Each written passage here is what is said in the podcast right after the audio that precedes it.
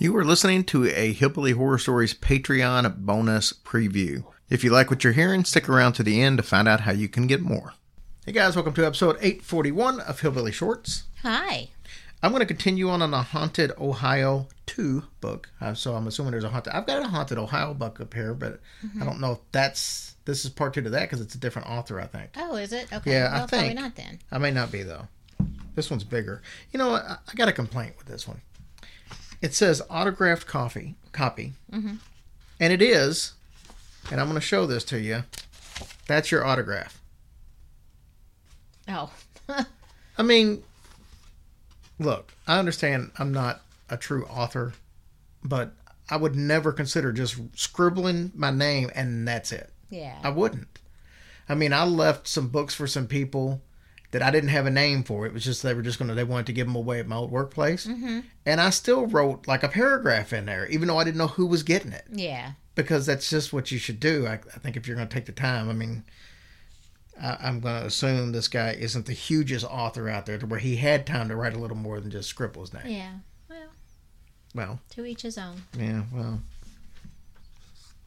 I'm glad that I got this at half price books and he didn't get the money. I'm just, I'm just kidding. You're silly. I'm just kidding. I know you are. All right, this one's this one is in time warps, and I'm I'm interested to see what we got as far as time warps in Ohio because we know all the big time warp stories like the the two ladies that were over in Versailles. Those are that's one of the big ones, but these are gonna be cool. So let's see what we got. This one says ghostly suicide. I'm staying away from that. Ghost at Glendower. Oh wait man, it's got a question mark after it. Ghost at Glendower. One day in the summer of 1988, Patty Ramsey, a volunteer tour guide at the Glendower State Memorial in Lebanon, a restored 1850s Greek revival house. That's uh, we've been to Lebanon a bunch of times. That's that's right there by where the the flea market is, the huge Oh, flea that's market. right, that's Trader, right, Traders, yeah. Traders World. Traders World. Anyway, that's it's right there in that area. It's a uh, re- restored 1850s Greek revival house, and they heard voices at the front door. It sounds like three or four men and and a woman, young adults talking to each other as they walked up to the front door. I couldn't pick out any distinct voices. I really wasn't paying attention. Patty got up, started to turn the large skeleton key, which is kept chained to the original brass lock. As she did, she peered out one of the side lights and was startled to see that there was no one there. Puzzled, she walked down the hall to the back door and looked out into the parking lot. There was no visitors' cars in the lot. Not quite believing what had just happened, Patty went back to the front door, opened it, and stepped out onto the porch. She could see the caretaker cutting the grass on the lower front lawn down by uh, Route 42. I knew it couldn't have been him because the lawnmower had never stopped. I was just taken aback. They sounded so real. I thought the visitors had walked around to the house, but the voices were right here at the door. I couldn't figure out how someone could have gotten away that quick. One chilly, rainy summer afternoon in 1991, Patty was sitting on a sofa by the fireplace in the library, crocheting. Suddenly, she heard a noise as if a log had fallen in the fireplace and was popping sparks. Startled, she looked at the fireplace. There was no fire there, only a decorative aspen log in the grate. Yet she could distinctly hear a phantom fire hissing and crackling in the fireplace. Both incidents seemed more like glimpses of the past than actual ghosts. Perhaps in a place so correctly restored and lovingly cared for, the lines between the present and the past became blurred. Hmm. That's interesting. It is. All right, here's another one. Beyond the Veil. I told you these were short. Mhm.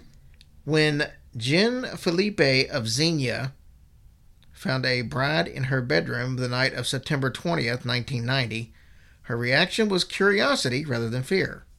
In the middle of the night, something woke me. I jumped up in the bed and I looked across the room. Someone was standing there, oblivious to me. There was nothing frightening about it, but I just stared. It was a bride wearing a white eyelet dress and a short veil that flowed back over her shoulders. She carried a small but beautiful bouquet of red roses surrounded with baby's breath. She had fair hair, light brown or blonde. Her face was not entirely clear, even though it wasn't pitch dark in the bedroom because of the hall light. I couldn't see the bottom of the dress because the bed was in the way. She just stood there looking away from me towards the south. And then she turns toward me. But she didn't focus on me, didn't look at me. She was just thinking. She turned back as she had been. So I had a side view, and then she was gone. I lay awake and thought about it. I wondered who she was, and I regretted not speaking. She appeared on my husband's side of the bed, Jen said. He's a light sleeper, yet he slept straight through it. He listened very carefully to my story and made very few comments. He keeps looking for her, hoping she'll return, she laughs. The daughter was quite interested. She asked me many questions as if to give me a chance to tell the story so I wouldn't forget anything. She could not believe that I didn't question the bride and find out who she was and from whence she cometh. I hope her daughter don't talk like that. it was a neat experience. I'm just sorry I didn't talk to her.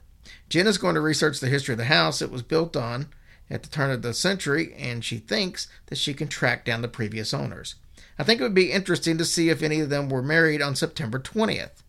That would be almost as much of a surprise as seeing the ghost. Jen is adamant that the bride was not a dream. I know I was awake at the time. My son said, When you dreamed this, and I interrupted him and said, No, it was not a dream. I dreamed with my eyes closed. I know she was there, I just don't know why. Great joy as well as great sorrow can leave an impression on a psychic atmosphere.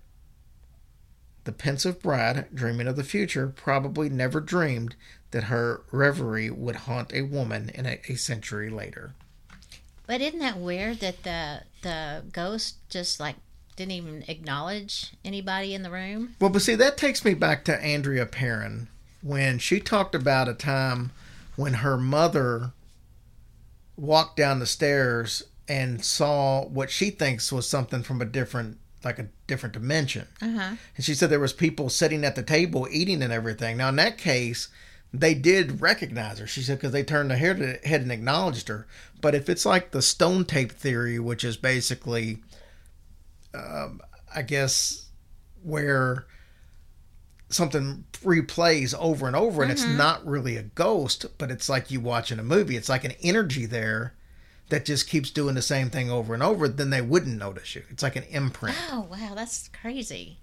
So I never really thought of that. Or... Some people call it a residual haunting. Some people call it the stone tape tape theory, uh-huh. and they call it the stone tape theory because they feel like that, like um, limestone is is known to kind of absorb energy. Yeah, yeah. And they think it would be almost like if you take a picture with film, it imprints what it sees on the film. Mm-hmm. And the theory with the stone tape is, especially if you're in a place with a lot of limestone, is that energy from that person, and it, it don't have to be anything other than it just like it's like the rocks remember. It's like something happened here. It could be a civil war battle. It could be something, but it's like it was all captured and stored in the limestone, and occasionally gets played back just like oh, a projector. That is so cool.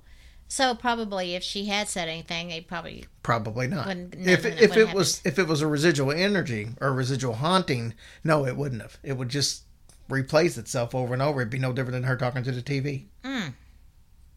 That's cool. So, all right, guys, thank you so much for listening. Y'all got so y'all got lucky this week. I've got a couple really long ones because that that one we did on uh, Tuesday was like almost 11 minutes, and this one's almost nine minutes. So. Yeah. Well, hey. Because we love you guys. All right. We'll talk to you later.